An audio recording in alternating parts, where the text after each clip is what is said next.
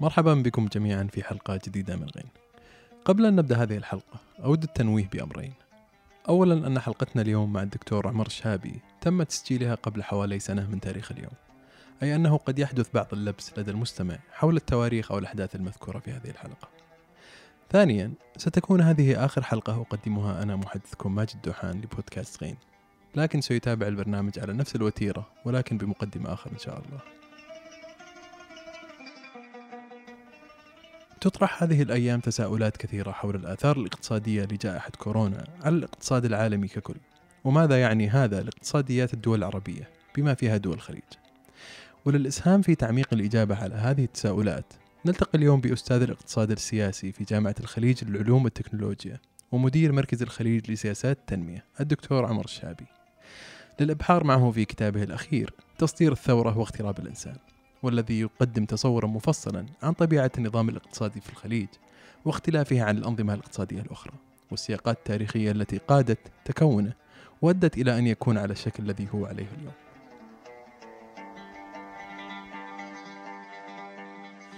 آه طيب مرحبا فيك عمر مرة ثانية. آه أول قبل ما نبدأ في النقاش آه حول الكتاب آه كيف بدأت فكرة الكتاب؟ والله آه، اولا مرحبا فيكم وشكرا جزيلا على الاستضافة مرة ثانية. آه، فكرة الكتاب هي صراحة موجودة يعني كانت في البال من فترة طويلة ويمكن إذا بنقول كيف بدأت الفكرة. آه، يعني أنا تخصصي سويت الماجستير والدكتوراه في الاقتصاد. ويعني حسيت يوم كنت أدرس الاقتصاد وأدرس بعدين الاقتصاد. أنا ما أدري يعني يمكن اللي سوى الاقتصاد كمادة بيعرف إن آه، الكتب اللي عادة نستعملها اللي في في الجامعة ال economics textbooks مثل ما يقولون اللي عادة يعني آه، مكتوبة في أمريكا وفي آه، في إنجلترا. يعني تتعاطى مع الاقتصاد الاقتصاد اللي هو في النهاية اقتصاد تلك الدول. ويوم يعني جيت بطبق كثير من الأشياء اللي كنت أقراها في هاي الكتب على دول الخليج يعني حسيت ما تساعد على فهم اللي صاير في دول الخليج. آه طبعا دول الخليج هي جزء من الاقتصاد العالمي وهي يعني جزء رئيسي منه. آه فهي جزء من هاي المنظومة فلازم تفهمها داخل هاي السياق لكن أيضا لها خصوصيات معينة آه ونمط معين. فايضا من الضروري إن الواحد يفهم نمط الاقتصاد آه، في دول الخليج. فيمكن من هاي جينا لفكرة آه، أو يعني الهدف الرئيسي من كان هاي الاقتصاد هو فهم التوليف الاقتصادية أو التركيبة الاقتصادية في في دول الخليج في عصر النفط. كيف نمت تاريخيا؟ يعني ليش صارت بالطريقة اللي هي صارت فيها؟ وكيف ممكن نفهمها؟ آه، يعني إحنا يمكن إذا يعني الكل يمكن يعرف إن إذا بنتكلم عن دول الخليج الكل يعرف والله دول الخليج آه، تعتمد على تصدير النفط وهي يمكن المصدر الرئيسي للنفط في العالم. آه، دول الخليج لقوة العمل مثلا فيها شيء أيضا فريد في العالم انه تعتمد بشكل كبير على قوة عمل وافدة هي تشكل أصلا أغلبية قوة العمل في الخليج. كلنا يمكن نعرف أن دول الخليج تعتبر من آه، آه، طبيعة الحكم فيها يمكن من الدول الوحيدة الباقية في بداية القرن الواحد وعشرين اللي فيها نمط حكم مطلق. آه، دول الخليج يعني إذا بننظر مرة ثانية للمنظومة العالمية خلينا نقول جزء أقرب إلى المنظومة الأمريكية. فطيب كيف ممكن هاي كلنا يمكن نتكلم عنه ونعرفه كيف ممكن نفهم هالتركيبة من الناحية الاقتصادية؟ وكيف نمت على آه، مر الوقت في دول الخليج. آه، فهاي يعني كان آه، كيف جات الفكرة ويعني يمكن الفكرة الرئيسية من من الكتاب اللي جات. والكتاب ما شاء الله يعني دسم ضخم الكتاب فوق 500 صفحة. إيش أهم المصادر اللي استندت عليها في في عمل البحث؟ أوه اي والله هو هاي الكتاب يعني يعني اشتغلت عليه يعني حوالي خمس ست سنين. ف وأيضا بنى على آه، عمل عملته في السابق فهو يعني فعليا آه، جهد يعني متراكم من سنين طويلة. فايضا المصادر اللي آه، استخدمتها أيضا يعني مبنية على هالشيء. وهو يمكن يعني عشان إن الواحد يعني عشان يشوف المصادر اللي يستعملها لازم يفهم يعني خلينا نقول الطريقة اللي الكتاب حاول تناولها. يعني أنا لما أقول لك التركيبه الاقتصاديه أو التوليفه الاقتصاديه في دول الخليج يعني ها شوي يعني أمر عام يعني موضوع كبير. فحق بس لكن أظن إذا حق تفهمه مهم ان تفهم أيضا تنظر إلى آه، الأمر على أرض الواقع. الناس كيف يعيشون فيه؟ والله مثلا آه، ما يعني شنو طبيعة المدن اللي إحنا نعيش فيها في الخليج؟ ليش أصلا يعني إحنا نعيش في مدن مقارنة يعني مثلا بدول أخرى اللي ممكن يعيشون في آه، في الريف؟ ليش المدينة اللي إحنا نعيش فيها حاليا مختلفة عن المدينة السابقة وتختلف عن مدن أخرى حتى اليوم؟ آه، آه، ما هي أنواع الأشغال اللي مثلا أغلب الناس تشتغل فيها في آه، دول الخليج فيعني فهم هاي الأمور على أرض الواقع بشكل ملموس مهم وفي نفس الوقت أيضا مهم نفهم من الناحية يعني التجريدية أو يعني ناخذ نظرة شوي أكبر نشوف وين دول الخليج يعني إيش دورها في الاقتصاد العالمي. كيف يعني ترتبط دول الخليج باللي إحنا نعتبر اليوم في منظومة آه، رأسمالية أو يعني في اقتصاد السوق. شنو شلون ندخل أيضا إحنا في هاي التوليفة فمهم نفهم من على يعني من كيف الشخص الواحد يعيش في في شقته ل آه، يعني هالنظرة التجريدية. فهاي يعني كان يعني هاي اضطر إن استخ... اضطريت إن يعني أستخدم مصادر كثيرة. فحتى يعني اولا القراءات أو يعني المجالات اللي لازم تدخل فيها آه، اضطريت ان أدخل يعني في الجانب الاقتصادي آه، في الجانب الاجتماعي في الجانب السياسي. في هاي القراءات. بس أيضا بعدين كان مهم لأن أنا يعني حسيت إن في كثير من الأمور أصلا مو مطروحة. فاضطريت إن أرجع أيضا للأراشيف. فيعني آه، يعني هو صراحة كثيرة يعني فاستعملت الأرشيف البريطاني الأمريكي مؤسسات الإحصاءات الرسمية في دول الخليج آه خرائط طبعا آه، مدن حق نفهم يعني طبيعة المدن اللي نمت. طبعا آه سويت كثير من المقابلات أيضا آه مع الأشخاص. فأنا في النهاية يعني خليت السؤال اللي كان ودي أجاوبه اللي هو آه إذا بنبي نفهم تركيبة الاقتصاد في الخليج أو اللي أنا أسميه نمط النمو أو نمط نمو الإنتاج هاي يعني المصطلح وممكن نتكلم عنه شوي بعدين. آه خليت هاي السؤال هو اللي يقودني لوين أستخدم المصادر والقراءات اللي أقراها. آه بدلا من أن يعني آتي بطريقة آه يعني نمطية سابقة. آه فاي يعني فاضطريت إني أغوص اظن في آه مجالات حتى أنا ما كنت أتوقع إني آه يعني بدخل فيها صراحة. آه حتى مثلا حتى الانثروبولوجيا والسوسيولوجيا اي فيعني كانت مصادر متنوعة صراحة. آه عنوان الكتاب آه، تصدير الثورة واغتراب الإنسان. وش علاقة الاثنين ببعض؟ إيش علاقة اغتراب الإنسان بتصدير الثورة؟ آه هو بس حق آسف وليس ف... وليس الثورة. اي هو تصدير الثروة واغتراب الإنسان. تصدير الثروة واغتراب الإنسان. اي تصدير الثروة واغتراب الإنسان. فهو الاسم آه، جاي من شنو؟ يمكن حق يعني نف... آه، نفسر الاسم يمكن لازم آه، يعني أشرح شوي الإطار العام لل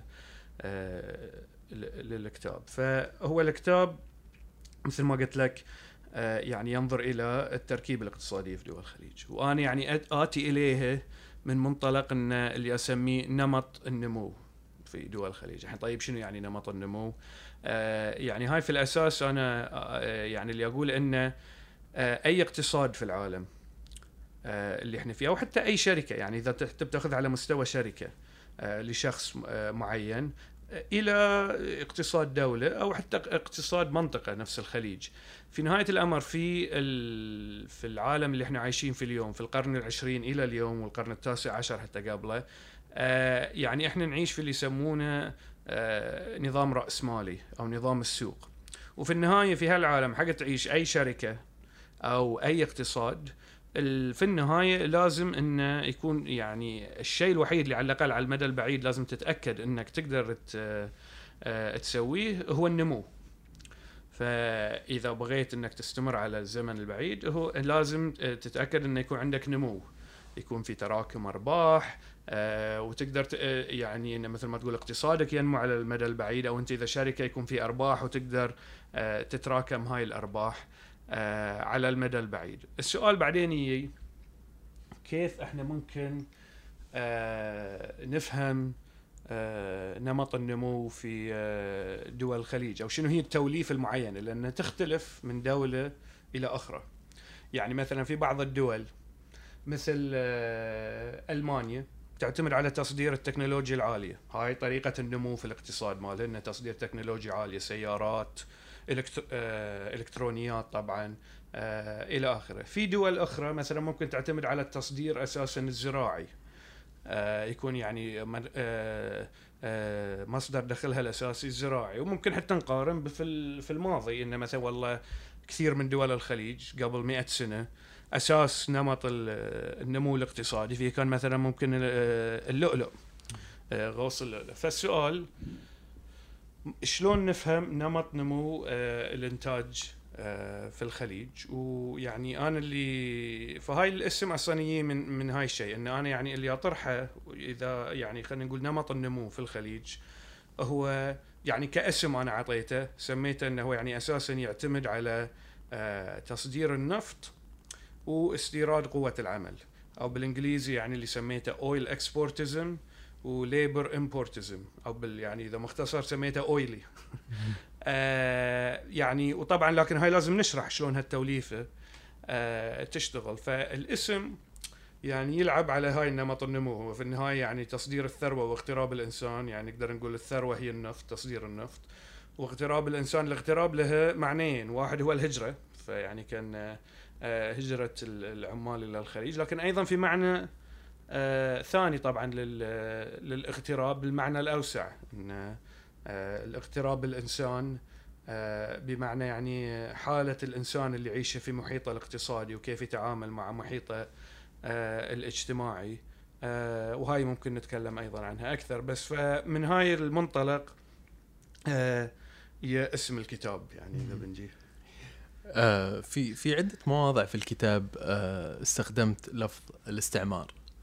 آه لوصف الوج- الوجود البريطاني في الخليج آه ليش قررت استخدام هذا هذا المصطلح؟ والله هو هاي سؤال يعني شوي متشعب بس م. يعني أنا يوم كنت أبحث في التاريخ آه، يعني ح- في أغلب دول الخليج يعني طبعا أظن حالة السعودية تختلف طبعا بس من باقي دول الخليج نسبيا بس يعني باقي دول الخليج كانت آه، تحت آه، خلينا نقول بش- بشكل فعلي آه، تحت ال- آه، النفوذ البريطاني. الحين طبعا هاي تختلف من دولة إلى ثانية. يعني في بعض الدول كان النفوذ أقل من غيره. لكن كان يعني فعليا البريطانيين هم اللي يت- يتحكمون في الخليج ك إذا بنطالعه ك آه، بحر ك يعني خلينا نقول كمياه الخليج كانوا البريطانيين يتحكمون فيها. آه، وكانوا آه، وبعدين كان لهم أيضا نفوذ على آه، الحكام المختلفين الم- المتواجدين في المنطقة. فهاي طبعا آه، يختلف مثل ما قلت من دولة إلى أخرى. بس مثلا إذا بعطيك مثال يعني مثلا في البحرين. آه، البريطانيين آه، اولا في البريطاني في كل الخليج قبل ما ندخل في البحرين. وقعوا اتفاقيات مع أغلب حكام الخليج. مرة أخرى السعودية تختلف. آه، أكثر من اتفاقية على مدى القرن التاسع عشر. آه، أعطتهم تحكم في مياه الخليج. ومن القرن بداية القرن العشرين بدأ نفوذهم آه، أيضا يزيد آه، حتى على الأرض. يعني قبل كان أكثر همهم هو التجارة البحر لأن التجارة للهند. كان يعني همهم هو آه، البحر آه، للتجارة للهند. وكان فعليا آه، إدارة ال- العلاقات مع الخليج تحت حكومة الهند البريطانية. مع دخول القرن العشرين للبريطانيين لأسباب متعددة قرروا لا لازم يكون لنا تواجد على الأرض في دول الخليج. وكان يعني مثل ما تقول إذا بغيت آه، عين العاصفة لهالأمر آه، كانت البحرين اللي وين نفوذهم آه، زاد بشكل كبير. ففي البحرين حتى يعني من 1904 آه، طبقوا اللي يسمونه ال Order in Council أو الحكم ال- حكم ملكي أصدر. قالوا إن كل الأجانب في البحرين يكونون تحت ال- السيادة البريطانية. إن هم آه، البريطانيين هم اللي تمشي يعني ال ال القوانين آه، والمؤسسات اللي تمشي عليهم هي البريطانية. وطبعا ذاك الوقت يعني كان تعريف من هو الأجنبي في مقابل من هو المواطن. يعني كان آه، هلامي لأنه ما كان في أصلا جنسيات ولا كان في يعني مبدأ القوميات الحديثة لم يظهر بشكل واضح في الخليج أو الجن أو يعني المواطنة. ف بدأوا يقسمون الناس بناء على شكل إثني طائفي وقالوا فعليا إن النص اللي عايشين في البحرين أجانب تحت لهم سي... تحت السيادة مباشرة البريطانية. هم يعني اللي ممكن يتحكمون فيهم. وحتى بعد ذي يعني طبعا في 1923 آه، أطاحوا بال بالحاكم آه، في في البحرين واستبدلوه يعني آه، بابنه.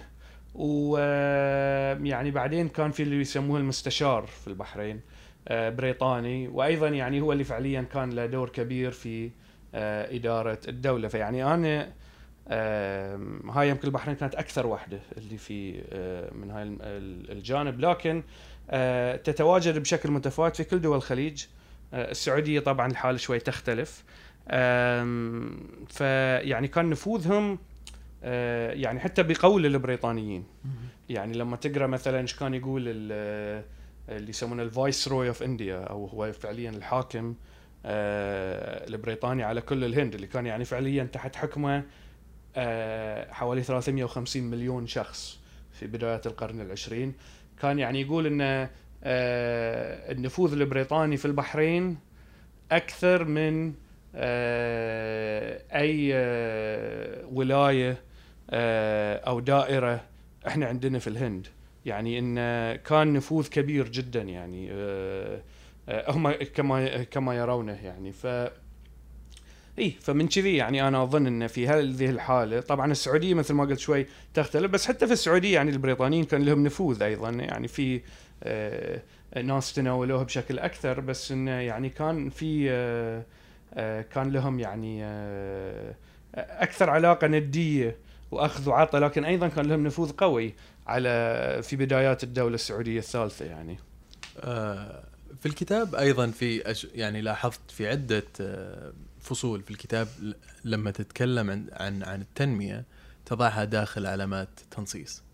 إيه؟ ليش تضع التنمية داخل علامات تنصيص؟ ليش ما تكون مثل الكلمات الأخرى يعني بدون علامات تنصيص؟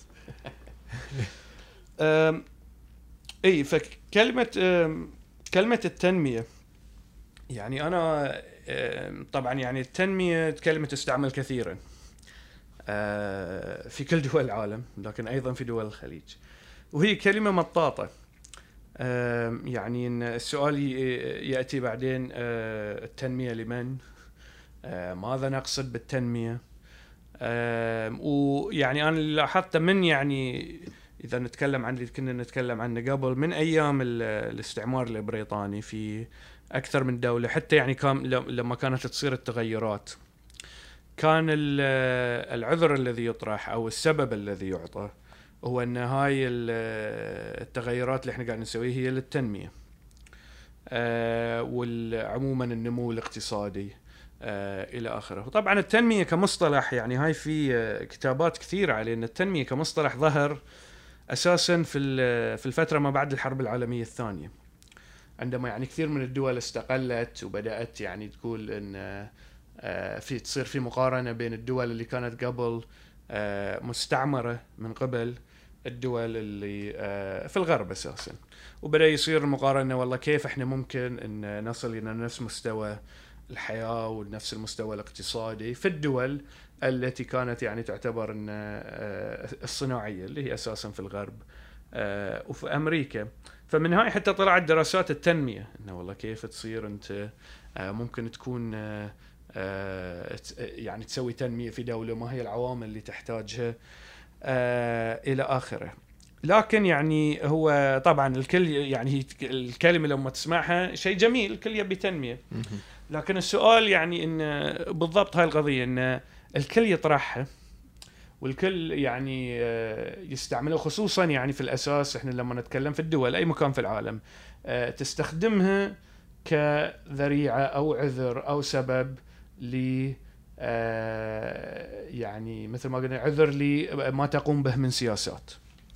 فبتقوم بسياسات معينة بتقول لك والله هاي اللي إحنا قاعد نسويها آه، للتنمية.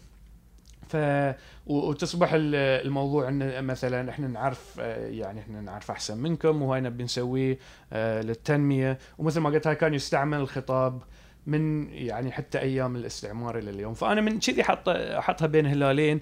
يعني أساسا للقول إن هذه يعني مصطلح آه، كان في عليه تجاذبات. كل واحد عنده آه، رؤية مختلفة للتنمية آه، يستخدمها لأهداف مختلفة. فمهم نفهم هاي. وأيضا نراه للخطاب اليوم. يعني لليوم إحنا هاي الأمر رائج. يعني في في الخليج عندنا خطة خمسية للتنمية. من الستينات لدينا خطط خمسية للتنمية في الخليج. اليوم عندنا رؤى آه، رؤى 2030 في كل من دول الخليج ظهر فيها واحدة من هاي الرؤى. آه، ودائما الخطاب آه، يتمحور في هاي الرؤى وقبلها في الخطط الخمسية. ومثل ما قلنا أيضا حتى قبل في الحضور أو البيروقراطية البريطانية في الخليج كان دائما يتكلم عن التنمية. فهو فقط أن لطريقة للقول أن ترى هاي المصطلح يجب أن نفهم آه، التجاذبات وكيف تم استعماله آه، بطرق مختلفة على مر الزمن. آه، في مقدمة الكتاب تطرح سؤال مهم وهنا أقتبس من الكتاب. كيف لنا أن نفسر هذه الظواهر الاقتصادية السياسية والاجتماعية لدول مجلس التعاون عبر سردية تأخذ بعين الاعتبار خصوصياتها وتضعها في سياق الاقتصاد العالمي. كيف تتعامل أو كيف تعاملت مع خصوصية وعدم خصوصية الخليج؟ إي بالضبط يعني أنتوا يعني هاي كان خلينا نقول الهدف الرئيسي أو اللي حاولت أن أقارب فيه في الكتاب ويمكن يعني المنطلق كان أساسا هو إذا بنشوف كثير من القراءات الاقتصادية آه، السابقة على دول الخليج. آه، يعني ممكن نقسمها إلى أربعة أنواع أنا شفته. في النوع اللي يعني خلينا نقول النوع التمجيدي اللي دا يعني يقولوا إحنا عايشين في تنمية وازدهار لا مثيل له آه، في العالم وإن يعني ما في حس نقدي. ويعني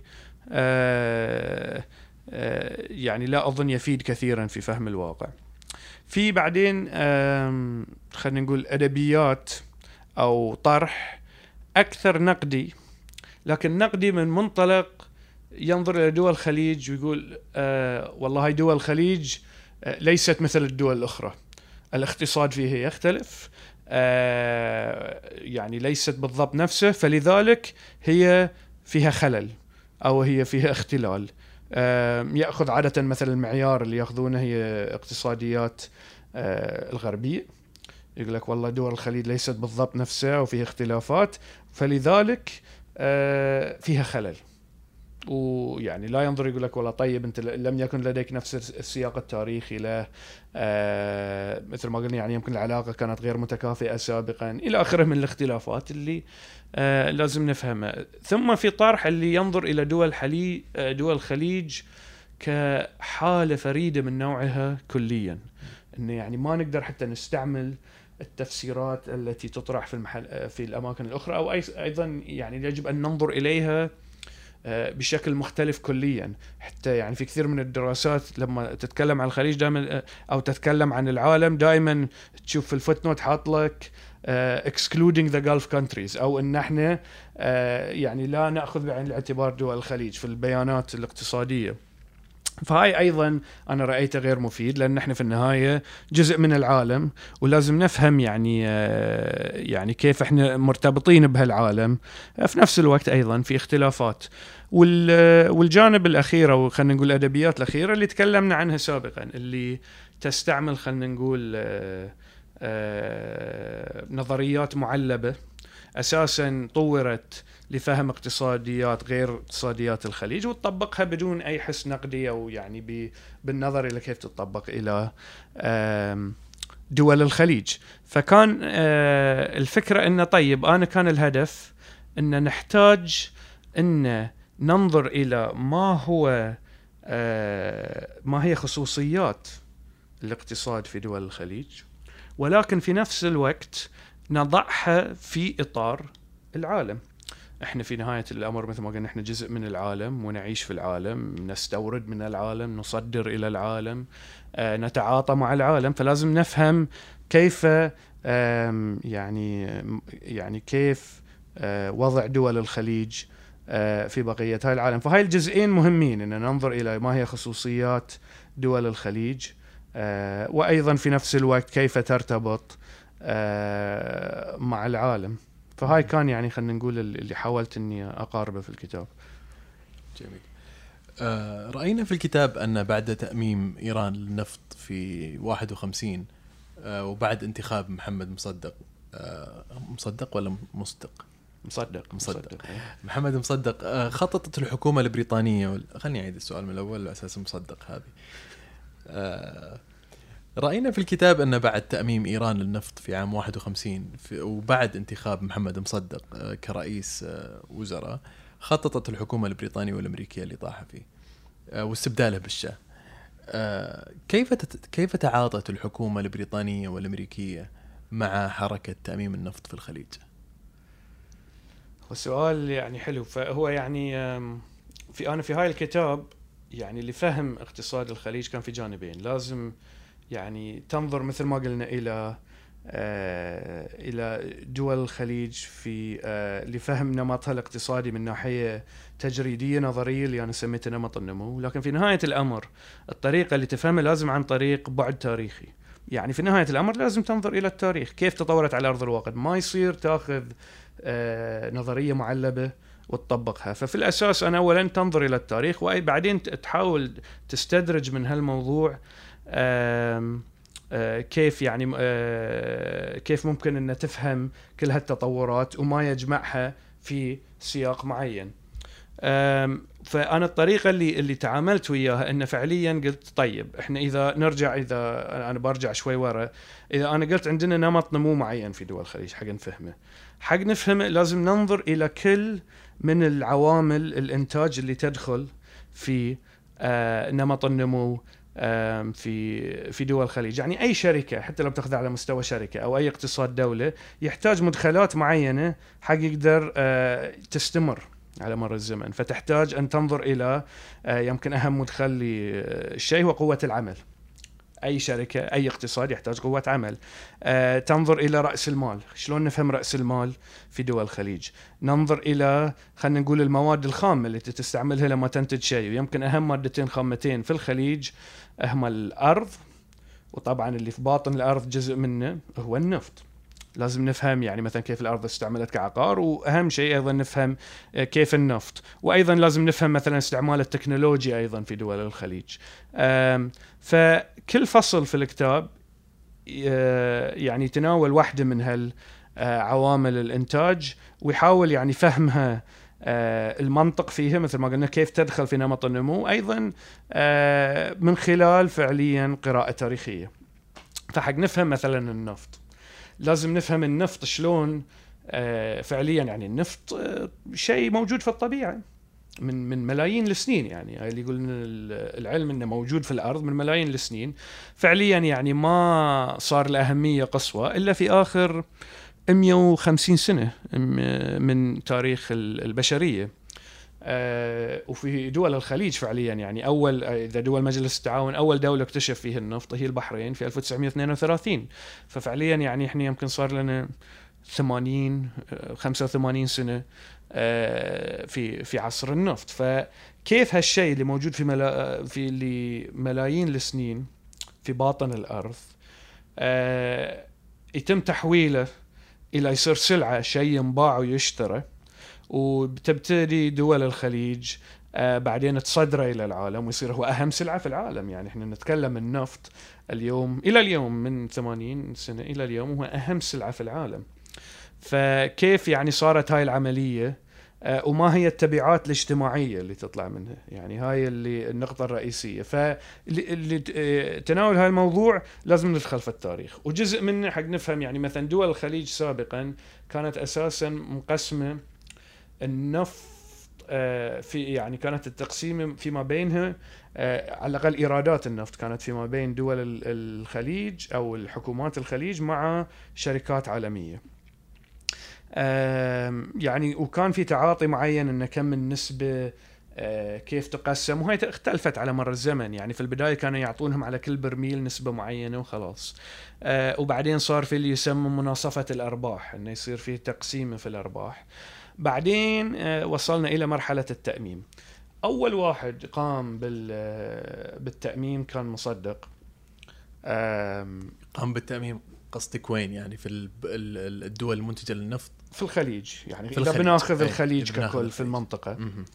آم، يعني كان أول واحد هو طبعا في بداية الخمسينات في آه، في إيران قام آه، مصدق بتأميم النفط آه، وطبعا كانت الشركة اللي تسمى Anglo-Persian Oil Company هي في إيران الشركة البريطانية يعني أساسا اللي هي اليوم شركة بي بي للنفط فقام باصدار قرار بتأميم النفط وكان يعني مثل ما تقول بطريقة انه آه، يعني يعتبر في ذاك الوقت كان يعني بطريقة ثورية إن حتى يعني الدول الغربية والشركات الغربية اخذته آه، شيء معادي لها وكان في ذاك الوقت أيضا نفوذ الدول المنتجه للنفط. آه، كان ضعيف ما كان يعني قوي لذيك الدرجة. فيعني فعليا دول آه، الشركات البريطانية والدول الغربية سوت؟ يعني فعليا حظرت بيع النفط الإيراني في السوق العالمي وزادت إنتاجها مثلا آه، في الكويت. يعني نفس الشركة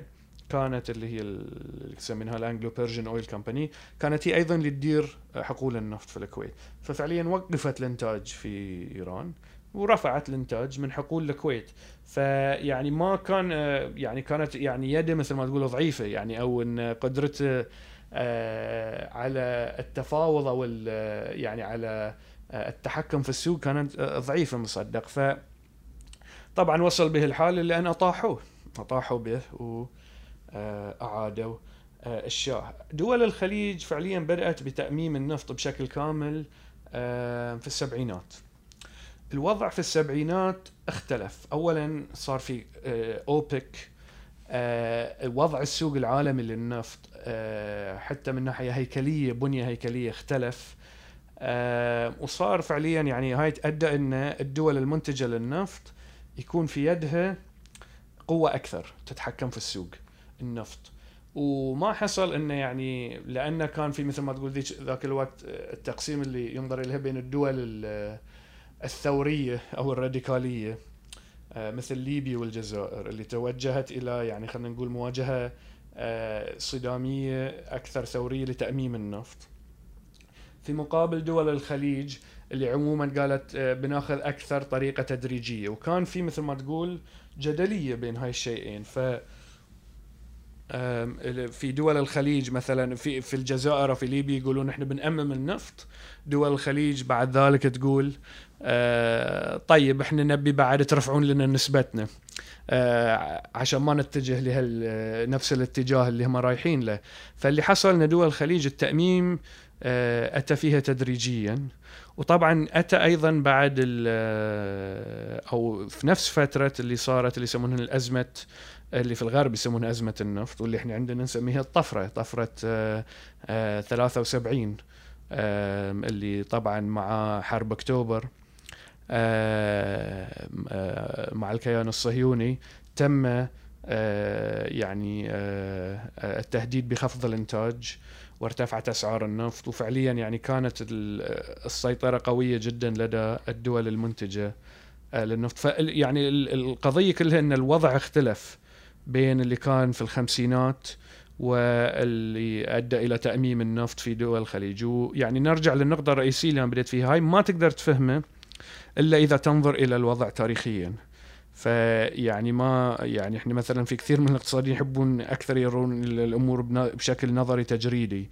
آه أنا يعني في هاي الكتاب حاولت أوكي مهم فهم ال- السياق ال- يعني كيف ممكن نفهم ال- النظرة العامة لهالشيء لكن الطريقة الوحيدة هو إن تنظر أصلا إلى ما حصل في التاريخ آه وبناء على ما حصل في التاريخ بعدين تحاول تفهم لماذا آه، حصل هاي الشيء فيعني كان مهم إن نفهم هالعلاقات مثل ما قلنا الاجتماعية بين والعلاقات بين الدول المختلفة وكيف إنعكست على أرض الواقع.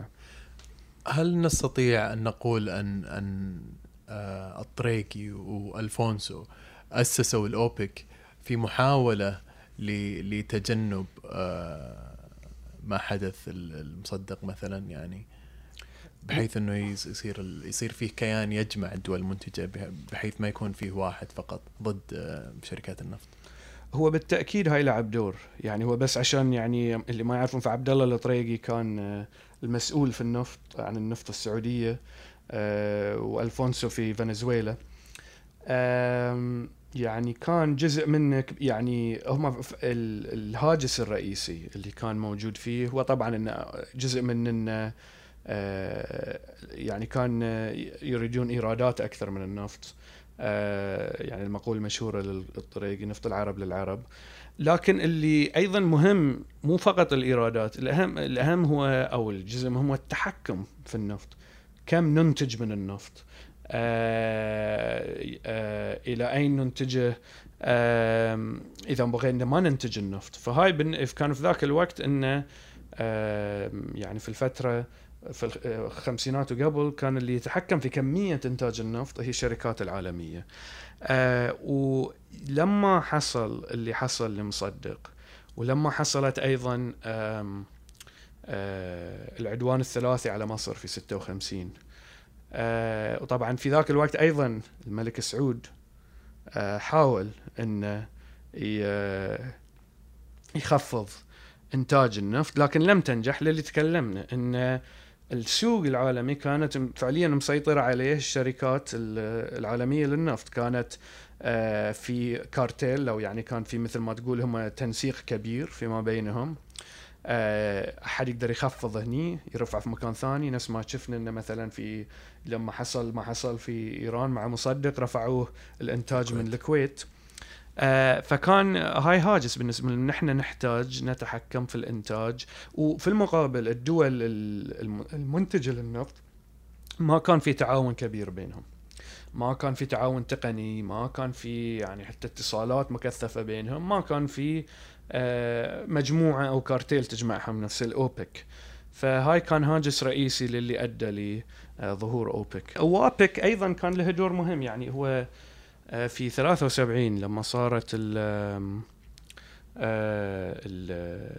الطفرة النفطية والأزمة النفطية وتم استعمال سلاح البترول أساسا كان التي يعني هددوا آه، برفع سعر النفط كانت دول عربية آه، وليس أوبك كليا. يعني فعليا كانت هي الدول العربية التي آه، رفعت السعر وباقي حتى في بعض دول اوبك رفعت من إنتاجها في ذيك الفترة لأنه شافت م. الأسعار زادت فالإيرادات آه، ممكن أن تزيد ف إي فيعني كان في اختلافات بين بين المنظمتين لكن هاي يعني ما تقدر تفهمها آه، إلا إلا تاريخيا يعني أنا طبعا آه، في هاي الأمور في النهاية ترجع للي يعني في تاريخ كبير وكثير منهم من السعودية ودول أخرى اللي شاركوا في هاي المنظمات. يعني هم في النهاية المرجع الرئيسي كخبراء وكناس تقدر تفهم من تجربتهم. في يعني اللي وأنا أستعمله في الأساس اللي يصب مرة أخرى في فهم آه النمط الاقتصادي عام في الخليج. يعني أنا لست خبير آه يعني بترول بالأساس لكن مهم كان بالنسبة لي أفهم هاي التاريخ أو أتعاطى معاه حتى وإن كان بشكل آه يعني آه ليس بال آه، يعني حتى وإن لم أكن خبير فيه لكن مهم ان تفهم كيف نمت العلاقات التاريخية للنفط في الخليج حتى نفهم آه، الاقتصاد اللي نمى من من هاي النفط. المفارقة المنظمة العربية إلى حد ما فشلت بينما الأوبك اللي هي عابرة القارات نجحت أعتقد هذه مفارقة ملفتة إنه هو هو حين يعني في في يعني الواحد يفترض العكس المفروض يعني هو يعني يعني حتى إذا بغينا يعني في ممكن واحد يقول إنه حتى يعني أوبك آه نسبيا اليوم ليست لها يعني آه القوة التي كانت لها في السبعينات. يعني في السبعينات لفترة معينة كان يعني مثل ما تقول السوق آه، سوق النفط المؤثر الأكبر فيه هو المنتجين أو الدول المنتجة. اللي يعني أوبك أساسا كان لها تقدر تحكم كبير في في السوق.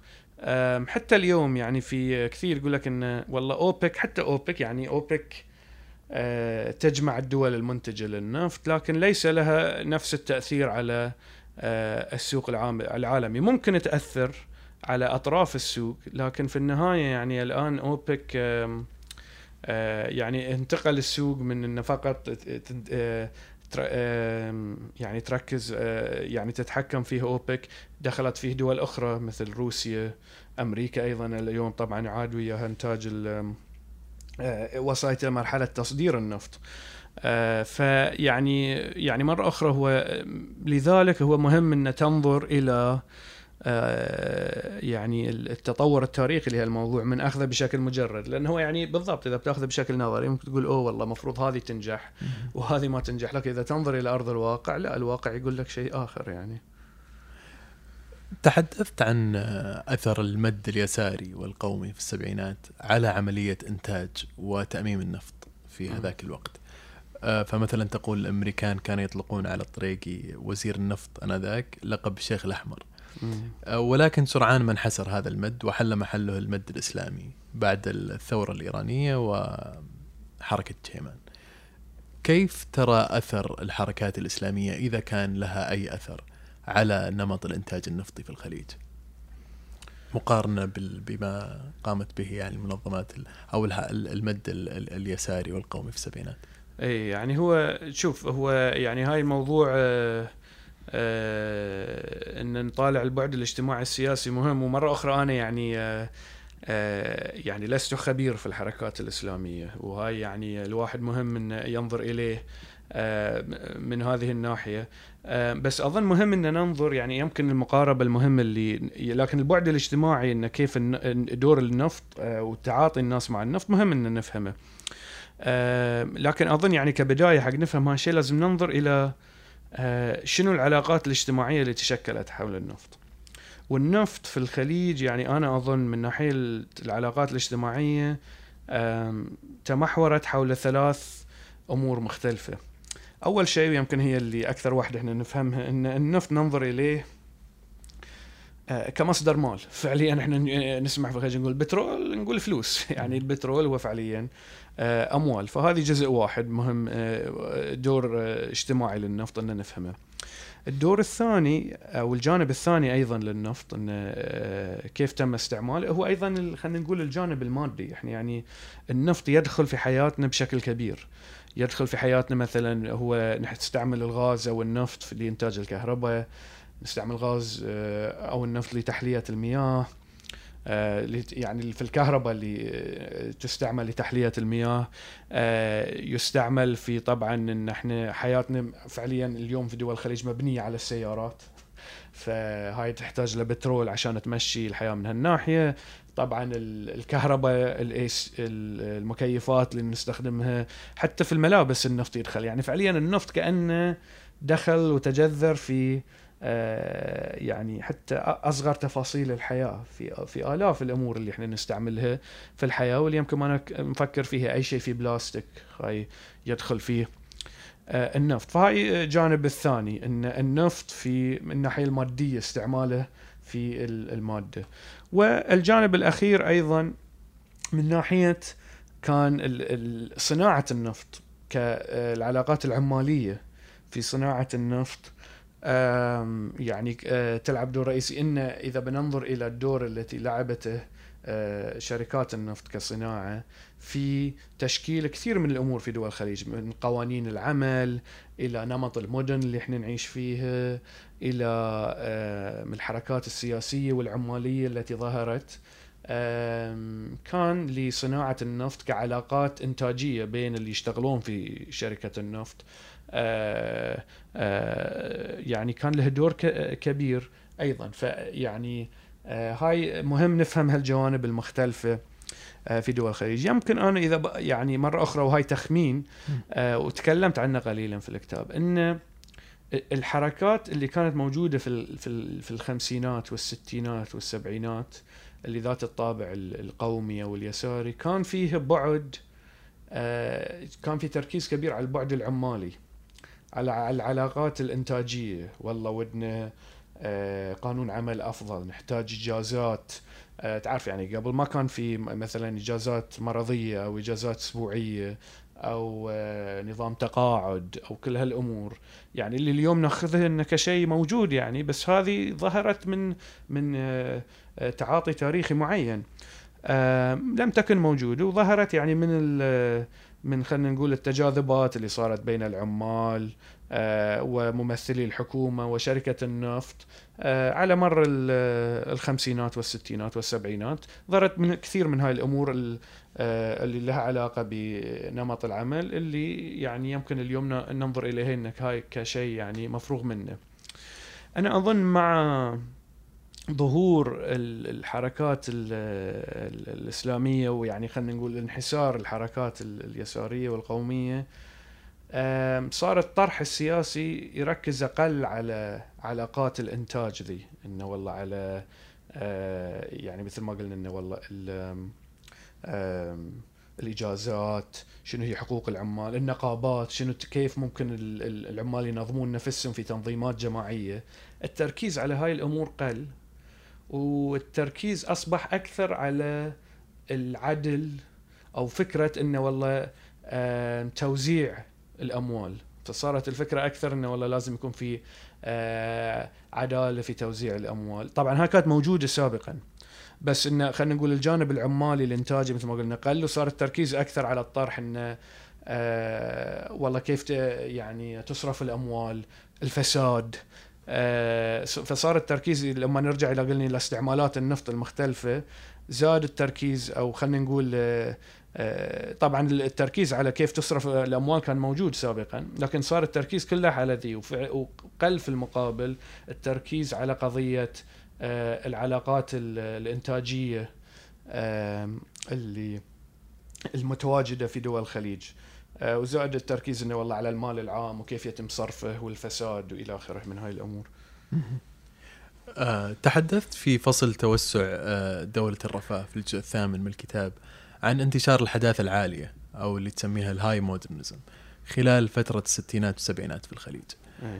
لماذا اعتبرتها مشكلة برأيك؟ أي فهو يعني طبعا مشكلة وغير مشكلة. يعني فيها مش جانب إشكالي وفي جانب طبعا لازم أيضا يقال إنه آه، كان في تطور. هو قضية الحداثة العالية ما هي؟ إنه في بناء من الخمسينات وأكثر في الستينات والسبعينات ونقدر نربطها بقضية التنمية اللي تكلمنا عنها كلمة التنمية. صار في توجه أكثر إنه والله الخبراء آه، والتكنقراط يقدرون يحلون مشاكل المجتمع.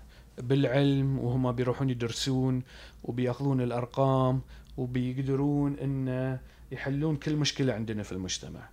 آه، بيحلون تصميم المدينة كيف بيكون آه، بيخططون الاقتصاد شلون بيشتغل آه، بي بيشتغل وبيعمل فيعني كان عندهم النظرة انه لو ناخذ إحنا نظرة من فوق كأن نظرة من الطائر الأعلى كخبراء للاقتصاد ككل أو للمدينة ككل.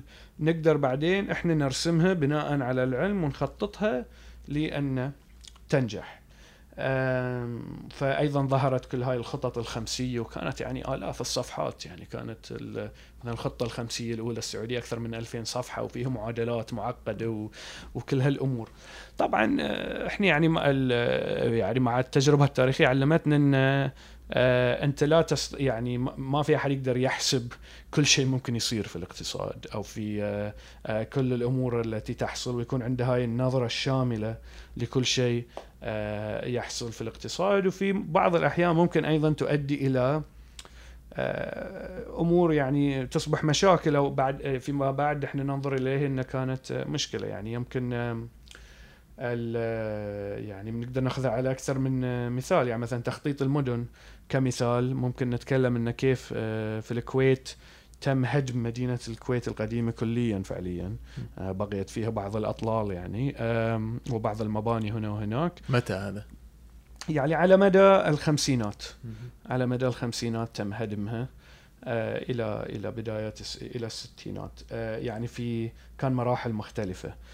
تم هدمها وفي المقابل تم بناء المدينة الجديدة اللي نعرفه اليوم. آه، في الكويت يعني أنا أظن إذا تسأل كثير من الكويتيين اليوم بيقول لك إن آه، يعني لو لو كان ممكن إن يعني تبقى بطريقة ما على المدينة القديمة التي ظهرت من تعاطي يعني اجتماعي معين كان إن كان أفضل من هدمها وبناء مكانها مكان يختلف كليا. حتى يعني اليوم أغلب الناس في الكويت اللي حتى يزورون الكويت الكويتيين من يروحون مكان يروح لك سوق المباركيه اللي هو يعني المكان اللي خلينا نقول التاريخ اللي موجود لا زال. آه نقدر ننظر إليها من ناحية حتى الخطط الخمسية أو الرؤى. إن تي حكومات وتقول إن أنا والله بقدر أغير طريقة تعاطي الأشخاص كليا آه في الاقتصاد. آه وإن بغير يعني آه، نمط تعاملهم. لكن نرى نرى أن لهذا تكون في يعني آه، تبعات عكسية يمكن ما يفكر فيها حتى آه، متخذ القرار. فهاي طبعا هاي هي طريقة التخطيط الدولتي الذي يقدر يتحكم في كل شيء كان يعني ظاهرة موجودة في كل دول العالم. طبعا هو التخطيط الدولتي مهم وله دور كبير بس أيضا مهم إنك تفهم إن الجانب إن لا تستطيع أن تتحكم في كل شيء في كل صغيره وكبيره ويعني لن تستطيع أن ترسم كل شيء بدون ما يكون له آه، تبعات. فيعني هاي كان يمكن قضية الحداثة العالية وكيف تم تطبيقها. بعد حديثك عن الهوس بالحداثة العالية آه، في فترة الستينات تحدث تحدثت أيضا عن هوس آخر آه، في الثمانينات كان معني بالتضخم. وبعد ذلك آه، هوس بالمشاريع الضخمة في الألفينات واللي تحدثت عنها بإسهاب في في كتابك اقتلاع الجذور. آه، هل يمكن نفسر سياسات اقتصادية معينة كهوس أو كموضة؟ يعني هل نقدر نقول أنه في الفترة الفلانية مثلا كان في هوس معين بهذا النوع أو هذا هذه السياسة في العالم؟ يعني هل تعتقد أنها يعني صيحات نقدر نسميها؟ هي هي ليست فقط صيحات يعني ليست فقط إن موضة وماشين. هي يعني هي منظومه متكاملة. أه تصبح هي السارية في فترة معينة. فمثلا يعني مثل ما قلنا في في الستينات والسبعينات يمكن كان هاي التركيز على من منطلق الدولة التنموية آه، مالت الحداثة العالية التي تحاول أن ترسم التنمية من فوق من كل الجوانب آه، وتتحكم في آه، كل الأمور. في فترتنا إحنا حاليا يمكن التركيز أكثر والهوس على قضية المدينة العالمية التي يعني لها آه، علاقات مع كل العالم وتصبح كأنها اللي يقولون هب وهي يمكن تكلمنا عنه في المرة السابقة. آه ومعاها أيضا في أيضا قضية مثلا الانتربرونور أو ريادة الأعمال الآن صايرة اللي هي أيضا جزء منها وأن الخصخصة. فكل هذه يعني آه، فطبعا كل مرحلة تاريخية ترى شيء معين يطلع ولكن مهم نفهم ليش. هاي السياق ظهر وليش في هاي التركيز وما هي العلاقات الاجتماعية التي أدت أن يصير في تركيز على مثلا قضية ريادة الأعمال أو على الخصخصة أو على المدينة العالمية؟ تطرقت في الكتاب إلى إلى طفرتين طفرة السبعينات وما تبعها من خطط وسياسات تنموية واسعة ثم طفرة الألفين. كيف ترى التعاطي مع هذه الطفرتين؟ هل اختلف؟ هل هناك أي فرق بين الطفرة الأولى والثانية إذا ممكن نسميها؟ إي طبعا. يعني هو في أظن من يعني آه، من المهم إن الواحد يركز على الاختلافات وعلى التشابهات يعني. وهاي يعني إن الواحد يقدر يفهم من منها. ف آه، ونقدر نشوفها من أكثر من جانب. يعني ممكن نشوفها من الجانب الاجتماعي وممكن نشوفها من الجانب مثلا المالي للدولة. فمثلا إذا بنطالع يعني بعد بعد السبعينات الثمانينات فعليا وأيضا التسعينات كانت يعني فترة ركود في أسعار النفط سقطت أسعار النفط يعني بشكل كبير. أه، وهي طبعا أدى إلى أه، أزمة مالية في في كثير من دول الخليج. أه، لأن يعني بقيت أسعار النفط هابطة لشكل كبير. في المقابل يعني نقدر ننظر إلى من هاي الناحية من المالية طبعا صار في سقوط كبير. في المقابل نقدر ننظر إلى كيف كان تبعات هذا الشيء آه على المستوى الاجتماعي. إن لأن أنت في النهاية ماذا يحصل؟ أنت إيرادات النفط تأتيك بالدولار. إلى الدولة تأتي بالدولار. يعني النفط مسعر بالدولار على الأقل من السبعينات مسعر بالدولار. في المقابل في الاقتصاد المحلي الذي يعيش فيه أغلب المواطنين وأغلب الس- يعني اللي يسكنون في السعودية وفي الخليج وفي باقي الدول آه، التعاطي يصبح بالعملة المحلية.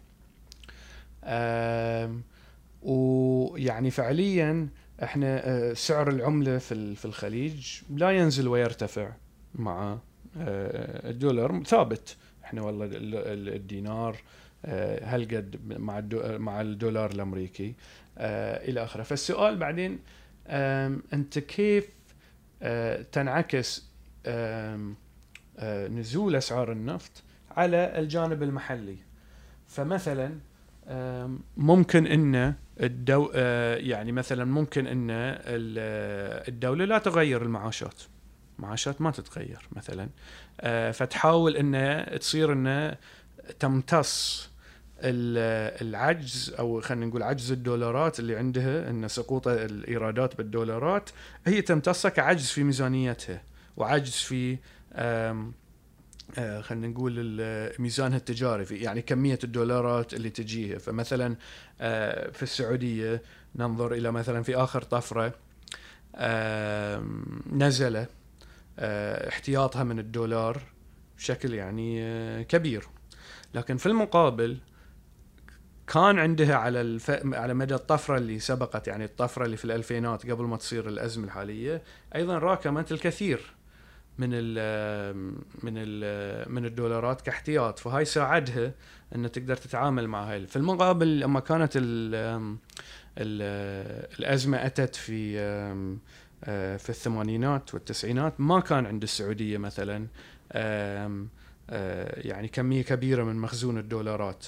فيعني كانت من هاي الناحية ما كان عندها نفس الإمكانية إن تقدر مثلا تمتص آه، صدمة ال- الإيرادات. فانعكس هاي إنها حاولت تقلل من آه، المصروفات بالريالات. كان ذاك عن طريق مثلا إزالة العلاوات أو إزالة آه، يعني مدفوعات معينة كانت تعطيها للمواطنين. أو يعني مثلا اللي أكثر شيء كان ال- ال- اللي حصل هو توقيف ال- المشاريع الكبيرة.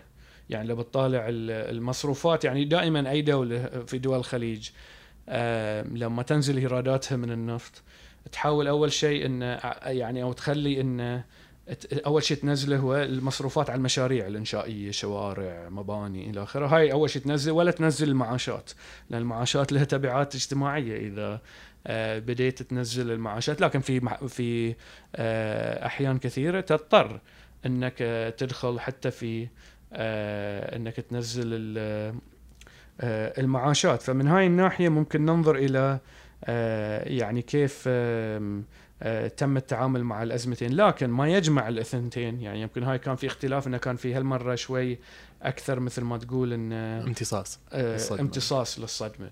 لكن اللي في الثنتين صار إنه في فترة الطفرة مع إنه يعني الناس كل مرة تقول انه هاي لن يحصل لكن يحصل إنه في فترة الطفرة مع مع ارتفاع الإيرادات ترتفع ال- المصروفات. وبشكل كأنه يعني آه، آه، بشكل يعني شبه جنوني. يعني إن نتكلم انه آم، يعني مثلا لما حدثت طفرة السبعينات حتى كان في ذاك الوقت الطرح اللي يقولونه الأكاديميين أن آه، يعني مثلا إيرادات دول الخليج زادت 10 20 مرة في غضون آه، سنوات قليلة.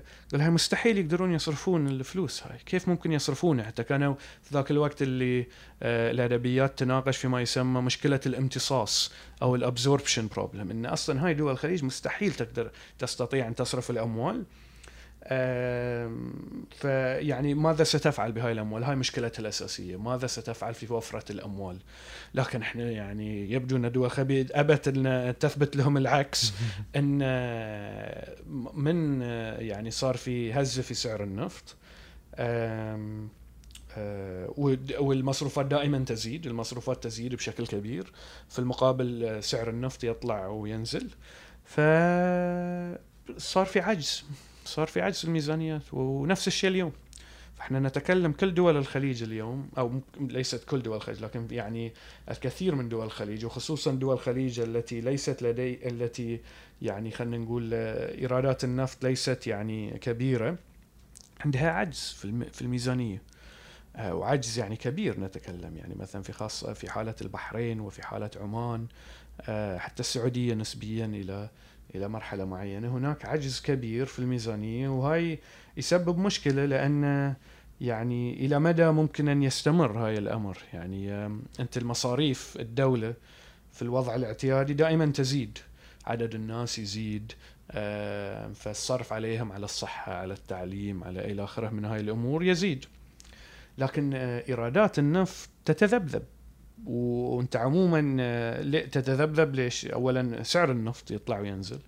وأيضا يعني خلينا نقول أنت كمية النفط اللي عندك في الأرض لا تزيد. ممكن ترفع كمية إنتاج البراميل النفطية ممكن لكن في النهاية عندك كمية معينة هاي الكمية متى ما استهلكتها آه، يعني خلاص ما لم تبقى. فعندك ال- المصروفات تزيد ولكن الإيرادات تتذبذب وممكن تنزل وهاي اللي صاير إنه حاليا عندك عجز كبير آه، في البحرين في عمان السعوديه نسبيا حتى يعني في دول ما كان متوقع قبل إنه يكون عندهم عجز. يعني آخر كم سنة يعني بعض السنين كان عندهم عجز نفس الكويت حتى قطر يعني فترة كان عندها عجز.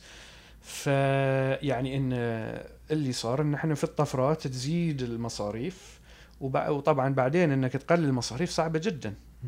جدا صعب إنك تقلل مصاريف لأن يعني ما تقدر تنزل معاشات الناس تقدر بس يعني في لها تبعات اجتماعية كبيرة يعني. ف فإي يعني هاي مهم إن الواحد يقارب بين ما حصل في ال في ال في الطفرتين وبعدين أيضا ال- الركود الذي تبعهم.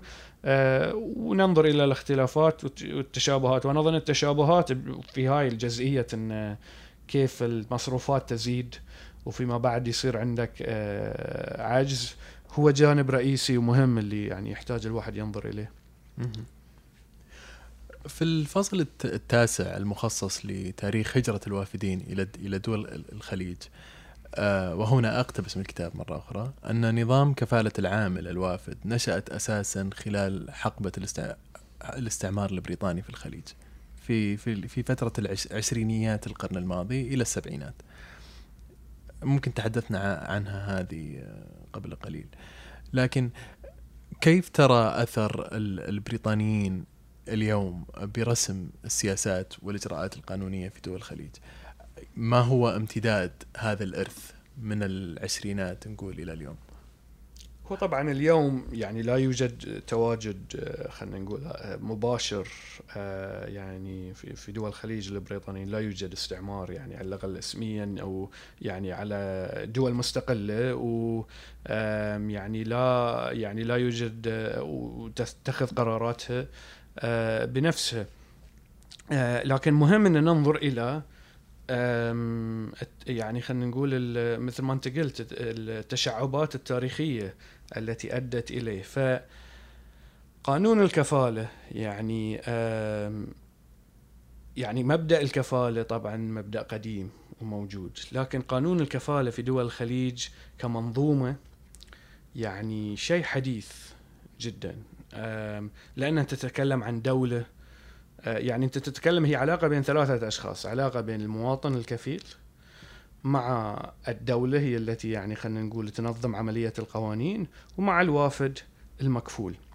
ففيها يعني قوانين وبيروقراطية متشعبة وهذه فعليا في دول الخليج لم لم تظهر إلا في القرن العشرين. فلازم ننظر إلى كيف يعني بنى بنيت هاي المنظومة الحديثة ل آه، ال- ال- الموضوع قانون الكفالة في دول الخليج. وهو يعني قانون الكفالة العمالة الوافدة إحنا نتكلم. يعني طبعا الكفاله مثل ما قلنا لها يعني تطبيقات مختلفة وهو مفهوم قديم. وعادة مثلا سابقا كان التطبيق على قضية آه، كفالة الدين أو كفالة شخص مثلا عليه آه، عليه قضية. وانت يعني تكفله تقول أنا بكفل إنه ما يعني مثلا ما بيروح مكان ولا شيء. بس إحنا لما نتكلم عن قانون الكفالة مع العماله الوافدة هاي شيء جديد إن أنت تتكلم إن هذا العامل الوافد ما له حق يشتغل في دول الخليج إلا إذا لديه كفيل. وهذا الكفيل يكون مسؤول كانه فعليا هو من يمثل هذا العامل الوافد مع الدولة. فحتى يأتي العامل الوافد ويشتغل في دول الخليج لازم يكون عنده آه، كفيل اللي الدولة تعطيه حق إنه يجيب عمالة وافدة. آه، لكن في المقابل أيضا له مسؤوليات قانونية أمام الدولة. آه، في مقابل كفيل. فهذه الخلطة فهي يعني جديدة. لأن تتكلم بيروقراطية الدولة هي فيه قوانين ولازم تصدر فيز وإلى آخره. فإذا ننظر إلى هاي الخلطة هي حديثة. وأساسا ظهرت في فترة أول مرة ظهرت في أنا يعني هاي اللي أجادله في الكتاب. آه، يعني بناء على الأوراق اللي شفتها كانت في آه، نهاية العشرينات وبداية الثلاثينات وكانت قبل صناعة النفط.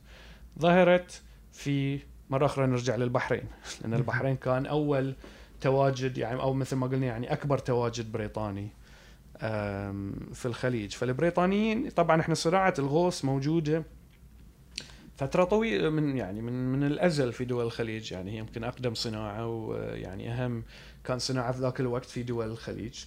آه وكانت الناس يعني طبعا أنت تعرف صناعة الغوص بطبيعتها يعني فيها تنقل. الناس يعني مثلا اولا هي على سفن في بحر ومثلا في موسم الغوص يجون آه ناس من مثلا قطر من إيران من يعني ساحل إيران من آه من مثلا آه، بر السعودية اللي مثلا آه، يشتغلون في آه، السفن اللي مثلا كانت موجودة في البحرين في فترة موسم الغوص. في العشرينات والثلاثينات مع خلينا نقول زيادة النفوذ البريطاني في المنطقة وبدأت تتشكل حدود بين الدول. صارت قضية هاي التنقلات آه لناس اللي يعني طبعا موجودة من مئات السنين. آه بدأت تصير تثير حساسيات للبريطانيين. كانوا يقولون يعني نسمع الطرح اللي كثير منه حتى يمكن نسمع اليوم إن إحنا والله في ناس اللي ما نبيهم اللي هم سايبين عماله سايبة ولا يعني ممكن يدخلون وعندهم آه، آه، مشاكل إجرامية معاهم. فقالوا نحتاج ننظم عملية تنقل الناس بين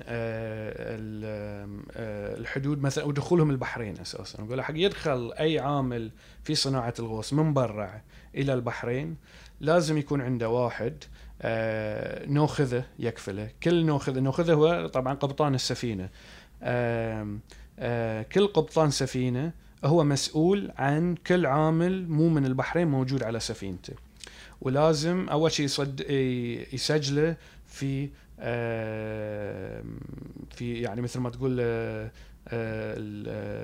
عند الحكومة عند حكومة البحرين. لازم يروح يسجل عنده.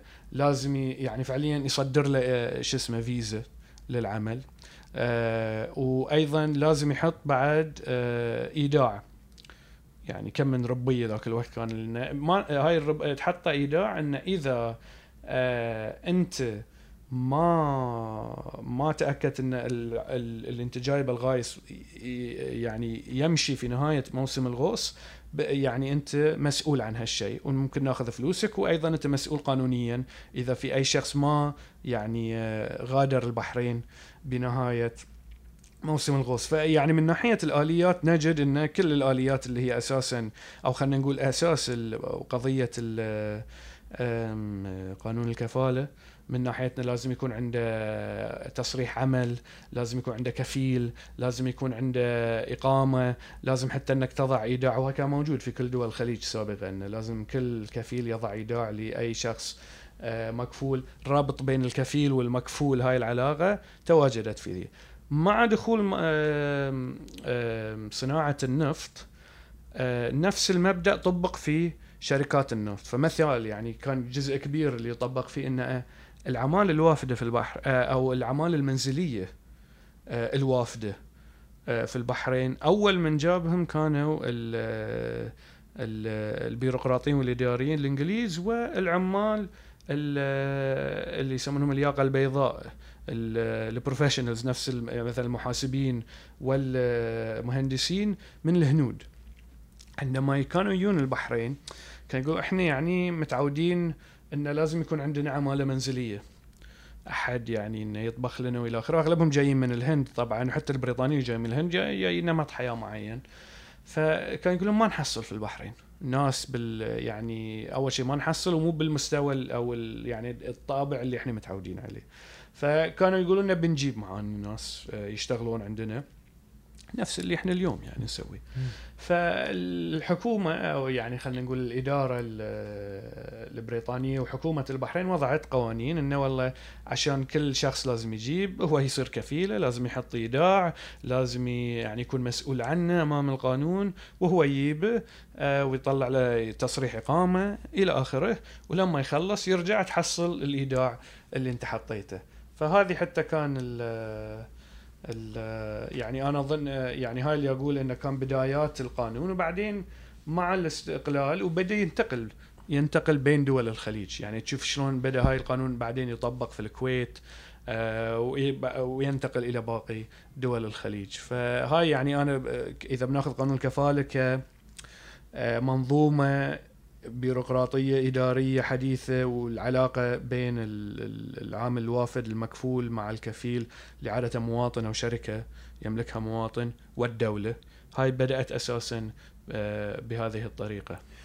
وبجانب الكفالة يعني إذا بنتكلم عن الإرث البريطاني في الخليج آه، من ناحية إدارية هل يحضرك أي أمثلة ثانية من ال ال ال السياسات اللي تبنتها بريطانيا في المنطقة غير نظام الكفالة؟ هو طبعا في كثير يعني وانت تتكلم آه، يعني آه، يعني لأن في مثل ما قلنا أول فعليا بيروقراطية حديثة في دول الخليج بنيت آه، عن طريق البريطانيين وكانت أساسا في في مثل ما قلنا بدأت في البحرين. فيعني أنا أقول مثلا إن قضية نظام ال ال ال الكفالة عندك حتى يعني أنا أيضا يعني اللي أجادل فيه إنه مثلا نظام الحكم المطلق. إن طبيعة نظام الحكم المطلق آه، أول مرة طبق بالشكل اللي آم، يعني اللي يعني اللي اليوم نعرفه آه، يعني خلينا نقول آه، جهة مركزية هي اللي تصدر آه، كل ترجع إليها كل القوانين وهي تتحكم في الإيرادات للدولة آه، وعادة تكون يعني من آه، مجموعة معينة يعني صغيرة. آه، تم تطبيقه لأول مرة مرة أخرى من في 1923 بعد آه، آه، يعني خلينا نقول عزل الحاكم السابق في البحرين ومع الحاكم الجديد آه، بناء هذه الدولة المركزية آه، في دول الخليج. فيعني سابقا مثلا ال- آه، حالة البحرين ما كان في دولة مركزية بال يعني بالمفهوم اللي إحنا متعودين عليه اليوم، أول شيء ما كان في البيروقراطية المركزية. ثاني شيء مثلا القوانين كانت تصدر أكثر من جهة يعني مثلا ال- القضاة ال- كان لهم يعني آه، دور كبير في كيف إنه في, في ناحية مثلا الأحوال الشخصية. كان كل قاضي فعليا يعني مطروح لأنه هو يقدر يفسر ال- الشريعة بناء على طريقته. ولا يعني نفوذ كبير في في تطبيقها ما كان في يعني قوانين مركزية. نفس الشيء قوانين ال- الغوص والتجارة. كان كل منهم له مجلس بروحه. هو اللي ينظم العملية. آه، يعني فعليا القوانين هو اللي يضعها. حتى يعني من ناحية الحكم يعني كان أكثر مبعثر كان مثلا كل منطقة لها شيخها المعين آه، اللي كان يعني هو اللي يتحكم فيه. وكان حتى هو يعني ممكن تكون له قواته ال- قوات القسر الخاصة فيه. آه، مع العشرينات والثلاثينات مع مثل ما قلنا هاي التغير اللي صار في البحرين لا بدأ كل شيء يصير مركزي. تم يعني مثلا إلغاء كل القوات القسرية غير مالت الدولة. آه، صار في محكمة محاكم مركزية هي اللي آه، يعني مثلا تصدر ال- الأحكام. الدولة هي اللي قامت تصدر القوانين بشكل مركزي.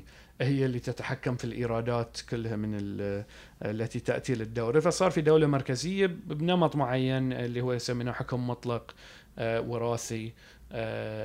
بهذا الشكل. فهذا أيضا أنا أقول أن أول مرة يعني آه، طب يعني أن أولا هو نظام حديث ليس كان هاي الساير في المنطقة. يعني إحنا يمكن ننظر إليه ونقول هذه شيء أزلي آه، ليس بصحيح. يعني ما كان إن آه، كان اللي يسبقه مختلف.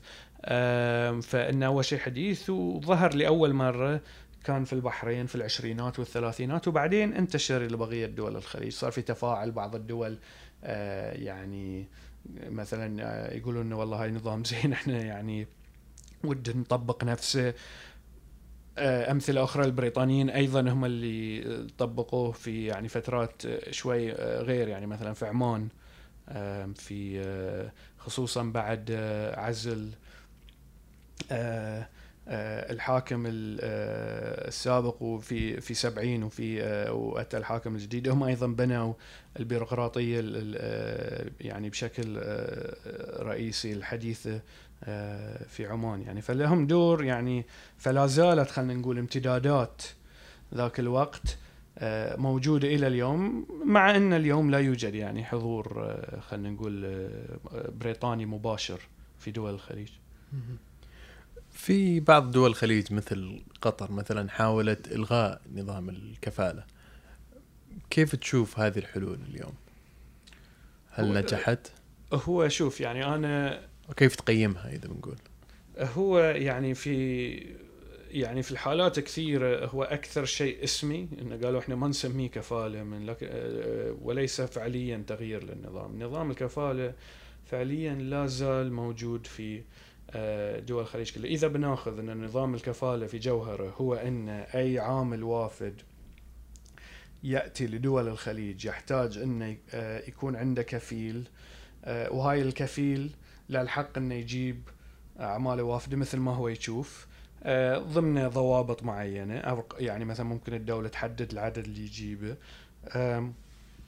ما دام هذه وسائر يعني نظام الكفالة آه، يعني لا زال موجود. هو طبعا الآن لأن من الحملات آه، من المنظمات الغربية والعالمية على موضوع نظام الكفالة اللي صار يعني له صيت آه، سيء في العالم.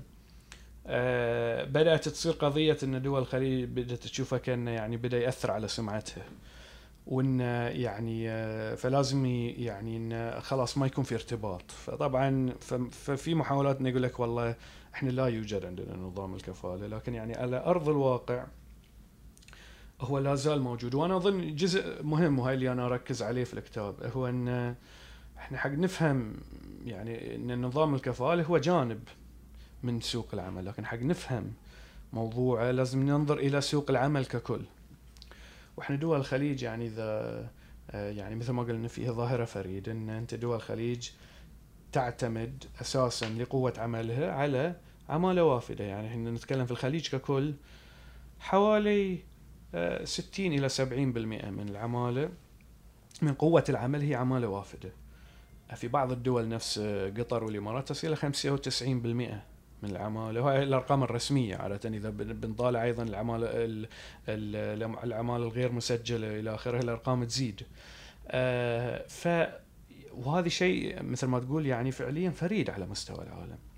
يعني حتى الدول اللي معروفة بالهجرة آه، نفس أمريكا، بريطانيا إلى آخره، عادة نسبة العماله الوافدة فيها يعني حوالي العشرة 15% من قوة عملها وحتى هاي عادة يكون في قوانين لمحاولة توطينها آه، على المدى البعيد ففي الخليج ال- يعني مثل ما تقول ال- النمط أو الموديل لسوق العمل يختلف كليا. إن مثلا إذا بناخذ الدول الغربية كطريقة للمقارنة هناك آه، صعب جدا للعمال ان تهاجر. في يعني قيود كثيرة وضبط كبير لقضية العمل في تلك الدول. وأظن أي أحد يعني مثلا سافر أمريكا ودرس في أمريكا وفي بريطانيا عارف كثير يعني كيف شلون فيها قيود إنه والله لازم يكون عندك آه، مثلا مؤهلات جامعية معينة ولازم إنه والله آه، تعيش فترة معينة إلى آخره وتحصل لك شغل.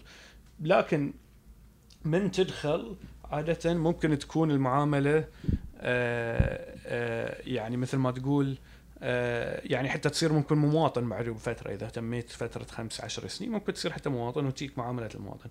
دول الخليج لا. آه، الهجرة فعليا يعني آه، غير مقيدة أو يعني أسهل بكثير. آه، يعني يعني إن فعليا حق تشتغل في الخليج تحتاج يكون عندك كفيل. إذا حصلت لك كفيل خلاص تقدر تدخل. لكن في المقابل يعني لن تصبح مواطن حتى لو بعد فترة طويلة. فيعني الهجرة غير مقيدة لكن خلينا نقول المواطنة والجنسية مقيدة. فهاي إيش يصير؟ فأنت معناته إن أنت كدول الخليج انت أساسا سوق العمل مالك إذا بتطالع سوق العمل في دول الخليج هو على مستوى العالم.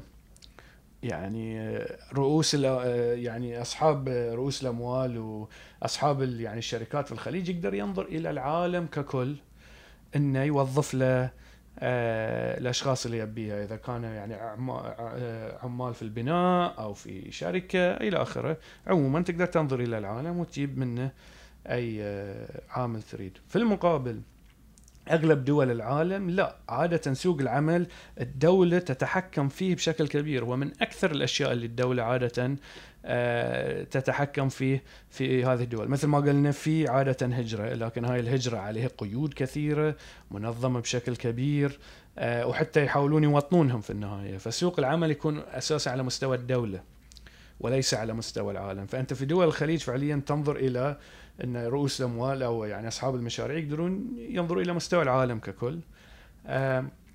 في المقابل في الدول الأخرى فقط على مستوى الدولة. فلذلك يعني هو ليس مستغرب لأن دو يعني فعليا دول الخليج سمحت للشركات آه، إن تستقطب من كل العالم. ليس مستغرب إن هي تتوجه أساسا ل يعني إنها توظف ناس من من كل العالم في هذه ويعني آه، إذا بننظر إلى الشركات العائلية واللي هي القطاع الخاص ال- آه، يعني الحقيقي في دول الخليج اللي يعني آه، الدولة ما لها دور فيه فعليا يعني نسبة الموظفين المواطنين يعني تنعدم يعني قريبه يعني أقل من 10% في أغلب دول الخليج يعني ف وتعتمد أساسا على المو... آه، شو اسمه عمالة من يعني قوة عمل من كل العالم. لأن آه، سوق العمل مفتوح بهذه الطريقة في دول الخليج. فأظن يعني حق تفهم آه، يعني عشان جزء من فهم قانون الكفالة هو أيضا فهم ال- الظاهرة الأوسع لكيف تشكل تشكل يعني سوق العمل في دول الخليج. وهاي يعني اللي حاولت أتناوله في في موضوع قوة العمل في الكتاب. ما هو الحل برأيك؟ آه أو إذا فيه إذا تطرح أي حلول لإشكال نمط نمو الإنتاج في دول الخليج؟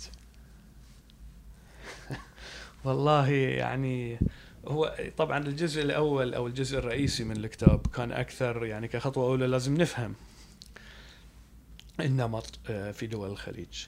آه، ويعني مثل ما قلنا إن الطريقة لفهم ذلك هو أنا الطريقة اللي يعني تناولتها. قلت انه آه،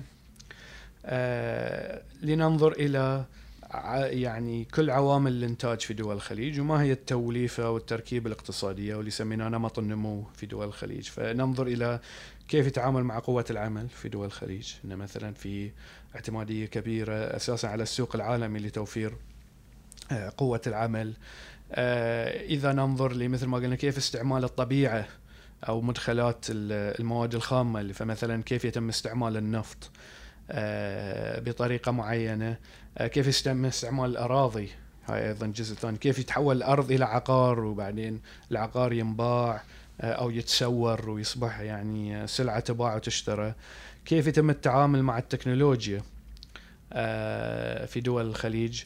وكيف يتم التعامل مع آه، مثلا مع كيف الدولة تتعامل مع هاي الأمور هذه أيضا جزء رئيسي وكيف يتعامل مع السوق العالمي. فإذا ننظر إلى هاي الأمور مع بعض ما هو نمط النمو اللي آه، يظهر لنا؟ ويعني في ال- في الكتاب أنا الأساس اللي يعني أقول أنه دول الخليج أساسا اعتمادها هو التالي. أن آه، يعني تعاطيها مع العالم أساسا أو خلينا نقول مدخل آه، مصدر الدولارات أو المال من بقية العالم هو طبعا تصدير النفط.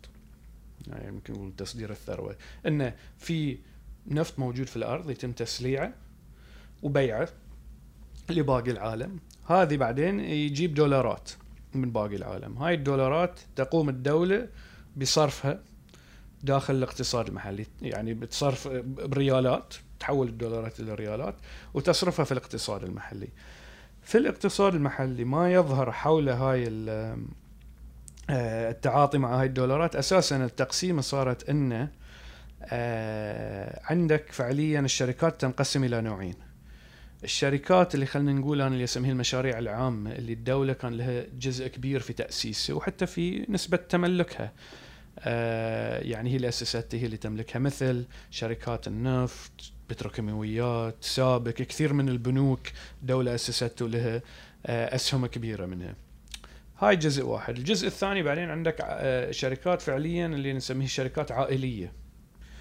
الشركات العائلية اللي هي يعني خلينا نقول هي القطاع الخاص في دول الخليج اللي هي فعليا يعني شركات تملكها عوائل من شركات صغيرة اللي يعني يمكن واحد عنده محل آه، بقالة أو عنده محل بيع تليفونات صغير إلى أكبر العائلات اللي عندها يعني شركات مترامية الأطراف في أكثر من جزء.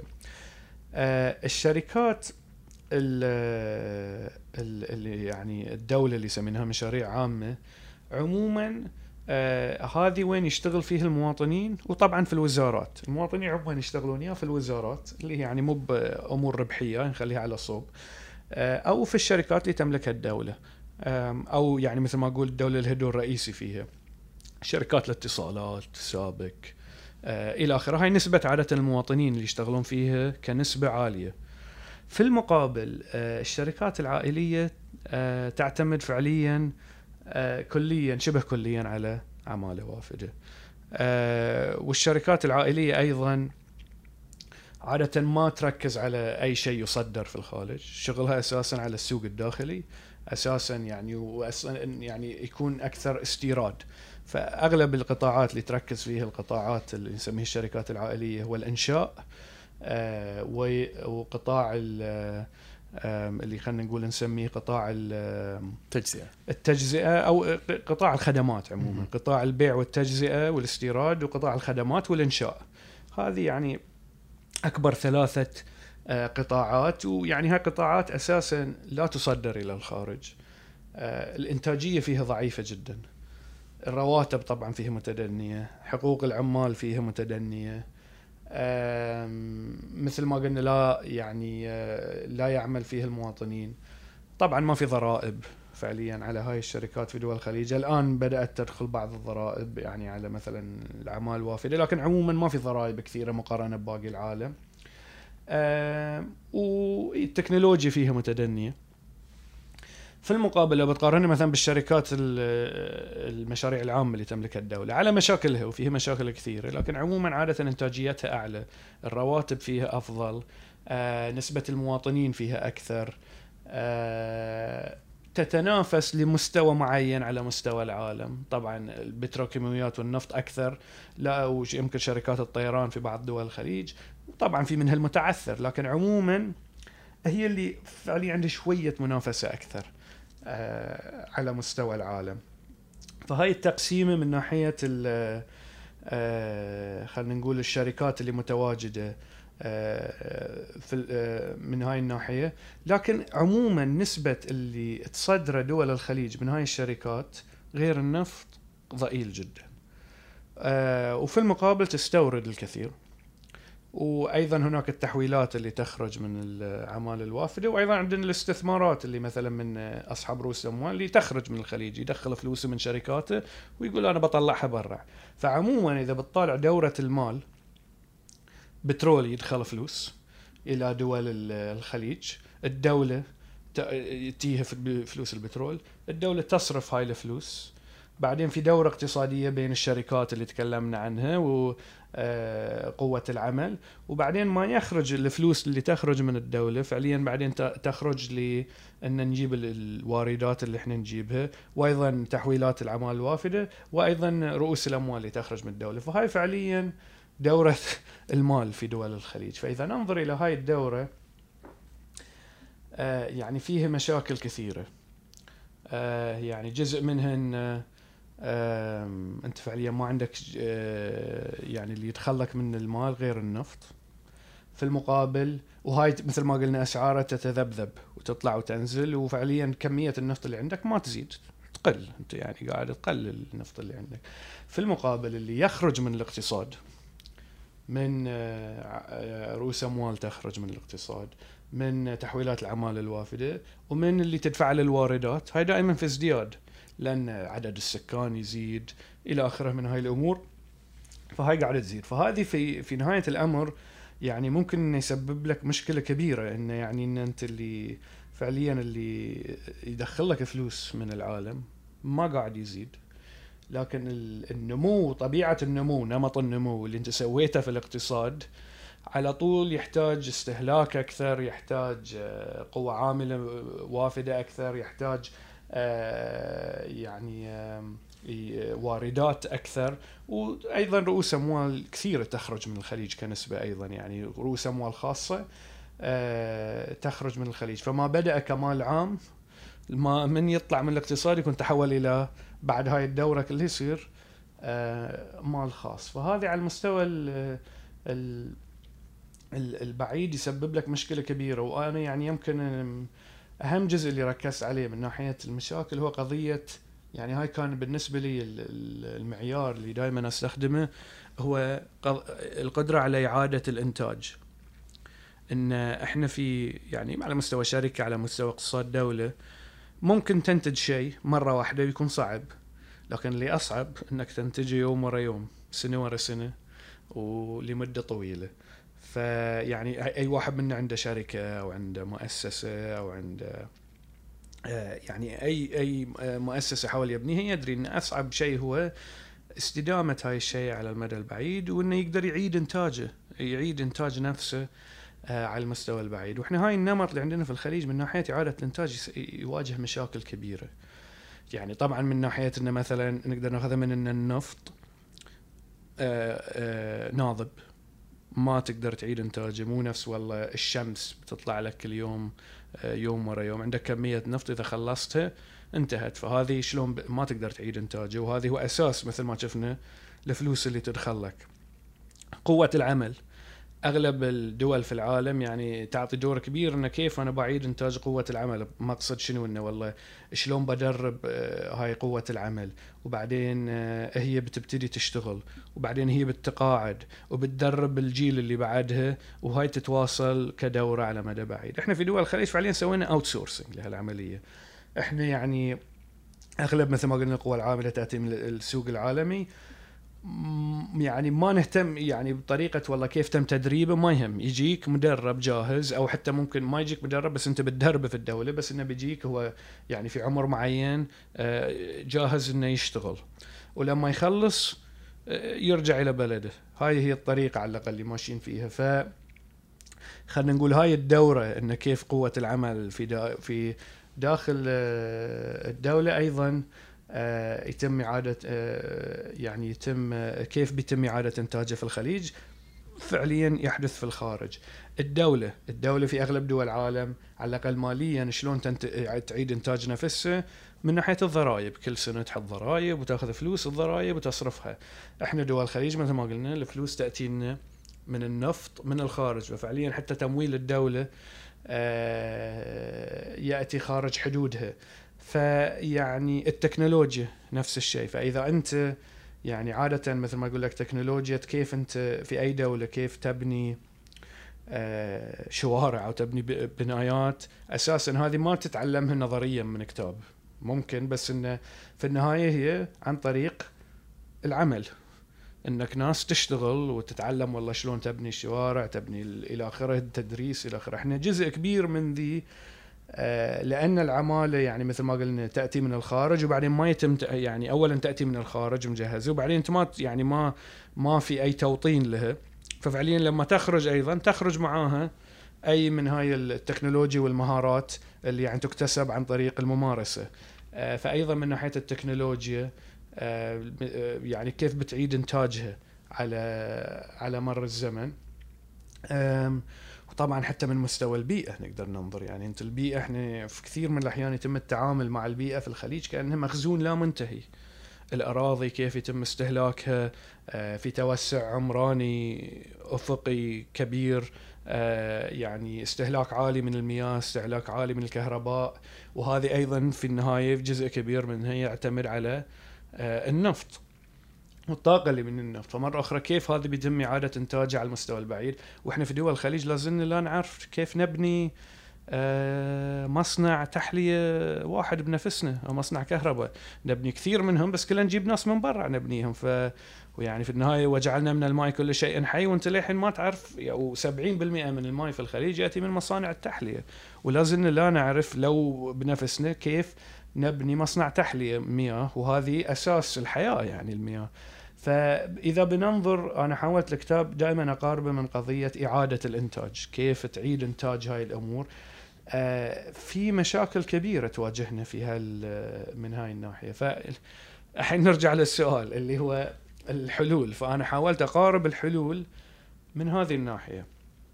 آه إنه يعني من ناحية إعادة الإنتاج.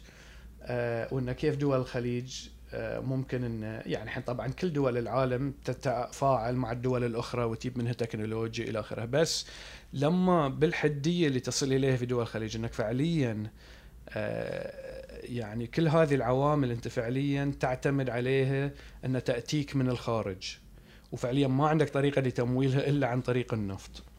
آه هاي يسبب لك مشكلة كبيرة إن كيف ممكن إن آه يعني تستمر وتعيد إنتاج نمطك على المدى البعيد.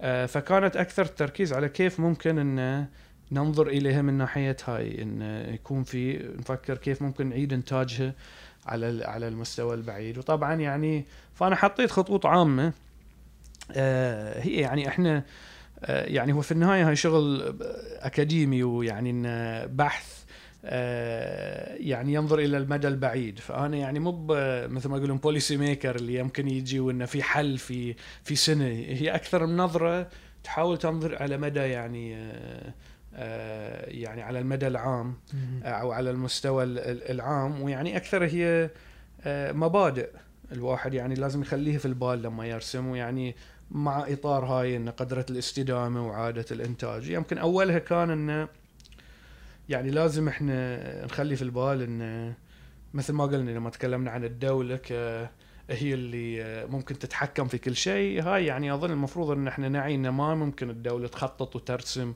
وتغير وتفعل كل المجتمع بنفسها بشكل فوقي بدون مشاركة الناس آه، في المجتمع. يعني أظن هاي شيء واضح ومهم جدا يعني الآن إن آه، يعني إن نعي ذلك. وان لازم يكون في مشاركة للناس ومشاركة يعني في آه، في القرارات في وضع في رسم حياتهم آه، لأن الناس في نهاية الامر هم اللي أفهم فيه في في هم اللي آه، عايشين فيه. بعد ذلك أيضا قلت ان من نظرة هاي عادة الإنتاج وان على المدى البعيد في أسس على الأقل الدولة تقدر تركز عليها. مثلا أظن انه يعني مهم جدا إن الدولة تركز على هاي الأساسيات. تكلمت عنها مثلا إن الماء والكهرباء يعني هاي أسس للحياة. آه وإحنا لازلنا يعني لا نعرف كيف ننتج مصانع التحلية ومصانع الكهرباء. لا نعرف اللي هم أساسيات لأنه لا يعني هاي لازم يكون تركيز كبير من ناحية يعني إذا كان للدولة يعني بيكون دور رئيسي يكون من هاي الناحية. آه طبعا من نواحي أخرى وبعدين يعني خلينا نقول المبدئين الرئيسيين اللي يعني آه حاولت انه يكون التوجيه إن نحاول نكون توجيهنا انه في النهاية إحنا الاقتصاد شنو هدفه؟ شنو يعني الاقتصاد؟ يعني آه، دوره في الناس وإحنا ممكن ساعات الاقتصاديين يضعون في الأرقام ويقول لك والله الناتج المحلي الجي دي بي نمى فهاي زين بس في النهاية أنت يعني أي اقتصاد أساسه شيئين. هو الإنسان وتعاطيه مع محيطه مع المجتمع الناس الثانيين ومع البيئة اللي هو عايش فيها. فمن كذي أنا قلت إنه يعني إذا بنرجع إلى بشكل تجريدي أهم جانبين لازم نركز عليهم هو الإنسان والبيئة. شنو نقدر نرسم من قوانين؟ نترك إنه والله بيكون في إنتاج محلي عالي إلى آخره، شنو القوانين اللي ممكن نرسمها ان تخلي للإنسان آه، حياة أفضل. كان مثلا أن ترفع مستوى معاشه من ناحية المدينة اللي يعيش فيها. هل يعني إحنا نرى أن هاي المدن اللي إحنا عايشين فيها أفضل نمط نريده؟ آه، كيف ممكن إن يعني إن آه، مثل ما تقول نجعل المدينة بشكل أكثر إنسانية ملائمة للإنسان؟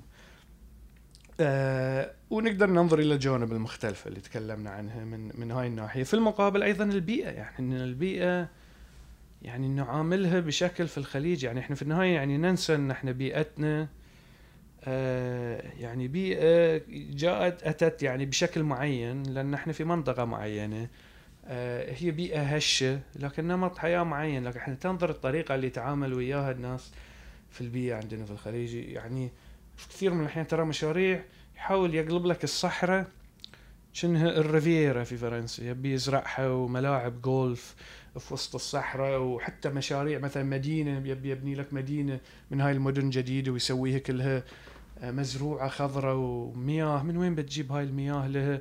وإلى آخره من هاي الأمور. إن أنت يعني في النهاية لازم تتعاطى مع بيئتك. صحيح إن النفط في جوانب كثيرة خلانا نروض البيئة. قلنا نقدر مثلا نحول مكان من صحراء إلى شيء مزروع كليا. لكن في نفس الوقت هل هاي مستدام هل انت تقدر مثلا على طول تتوسع مدنك بشكل أفقي وتأخذ في المناطق؟ كيف بتوفر لها كهرباء؟ كيف بتوفر لها ماي؟ آه وما هي انعكاساتها على البيئة؟ يعني مثلا ردم البحار ما هو انعكاسه على البيئة. كل هاي آه الغازات اللي تطلع ما هو انعكاس. يعني الحين في دراسات كثيرة تبين لك إن مياه الخليج من أكثر المياه ملوثة في العالم. آه الجو أو الهواء في الخليج من الأكثر تلوثا في العالم. آه، استهلاكنا للمياه هو الأكثر في العالم. استهلاكنا للطاقة هو الأكثر في العالم للكهرباء. في بيئة يعني كانت يعني سابقا الناس لازم تعيش على على القليل يعني إن تحاول إنه تنسجم مع بيئتها ف يعني آه، إلى أي مدى هاي يعني لازم نفكر فيه إلى أي مدى هاي مستدام؟ آه ويعني ما يعني من ناحية إما على الإنسان آه أو على البيئة ومرة أخرى من منطلق هاي إنه تعيد إنتاج إنه مستدام من ناحية إنه يستمر ويقدر يتكرر وإنه تعيد إنتاجه لمدة طويلة. وأنا اشوفها كثير من إحنا اللي يعني نمط الحياة اللي نعيشه اليوم آه السياسات الاقتصادية ومثل ما قلنا نمط الإنتاج العام اللي تكلمنا عنه تو. على المدى البعيد آه، يعني ما بيقدر ينتج يعيد إنتاج نفسه وما بيكون مستدام من هالناحية. خلال السنة هذه ما شاء الله صدر لك كتابين يعني آه، وعلى مواضيع مختلفة. آه، إيش المشاريع اللي تعمل عليها قادمة؟ إذا كان في أي مشاريع ولا الآن ماخذ استراحة؟ أي فهو يعني أنا هاي الكتابين آه هاي السنة صدر لي كتابين صار لي أشتغل عليهم يعني على فترة السنوات السابقة وحصل ان اثنيناتهم صدروا في هاي السنة. واحد هو هاي الكتاب بالعربي آه تصدير الثروة واقتراب الإنسان وبعدين كتاب بال بالإنجليزي. آه يركز على هاي الفترة اللي تكلمت تكلمنا عنها شوي في في البحرين اللي مع بدايات القرن العشرين اللي صار اللي حدثت فيه كثير من الأمور اللي تكلمنا عنها الان بناء البيروقراطية الحديثة والدولة الحديثة لاول مرة في آه، في الخليج. آه، الحركات خلينا نقول السياسية الوطنية وغيرها ظهرت لأول مرة في هاي الفترة. إلى آخره فكانت فترة مهمة. يعني فالكتاب يركز على من 1000 يعني من من نهاية القرن التاسع عشر 1890 إلى حوالي 1930 لفهم هاي المعطيات في في هاي الفترة. مصدر بالإنجليزية. هاي بالإنجليزي إي. فيعني أظن في الفترة الحالية صراحة يعني بعد هاي الكتابين الواحد يحاول شوي يعني يأخذها كفترة إنه يفكر يعني ولا أظن يعني موضوع الكتابة والبحث صراحة يعني أنا أظن يعني من اللي أشوفه من الناس اللي يصدرون أفضل بحوث هو اللي يأخذ له شوية وقت يفكر في شنو اللي جاي وشنو اللي ممكن انه آه، يشتغل عليه. فما دام الحين هاي الكتابين صدروا هاي السنتين آه، المشروع الجاي واحد هو ترجمة الكتاب. واحد منهم إنه يعني آه، ليس بالضبط ترجمته بالطريقة اللي هو فيه بس يعني لما تكتب بلغة أخرى أنا أظن أنه لازم تعيد يعني نظرته وكتابته. فبتكون فرصة لإعادة يعني كتابته بال باللغة الثانية. وفي نفس الوقت يعني نواصل في شغل المركز. إحنا يعني في المركز عندنا آه، مركز الخليج لسياسات التنمية. آه، نركز على آه، يعني هاي المواضيع اللي تكلمنا عنها. بس نحاول نجمع باحثين من كل دول الخليج ونصدر إصدار سنوي على مواضيع موضوع معين. كل سنة نمسك موضوع والله ال- الطفرة النفطية مثلا هالسنة المواطنة في الخليج اللي اللي مركزين عليها ما معنى المواطنة في الخليج آه، تاريخيا واليوم وبين التيارات المختلفة الإسلامية في مقابل التيارات ال- ال- المدنية أو ذات التوجه يعني خلينا نقول ال- ال- الوطنية.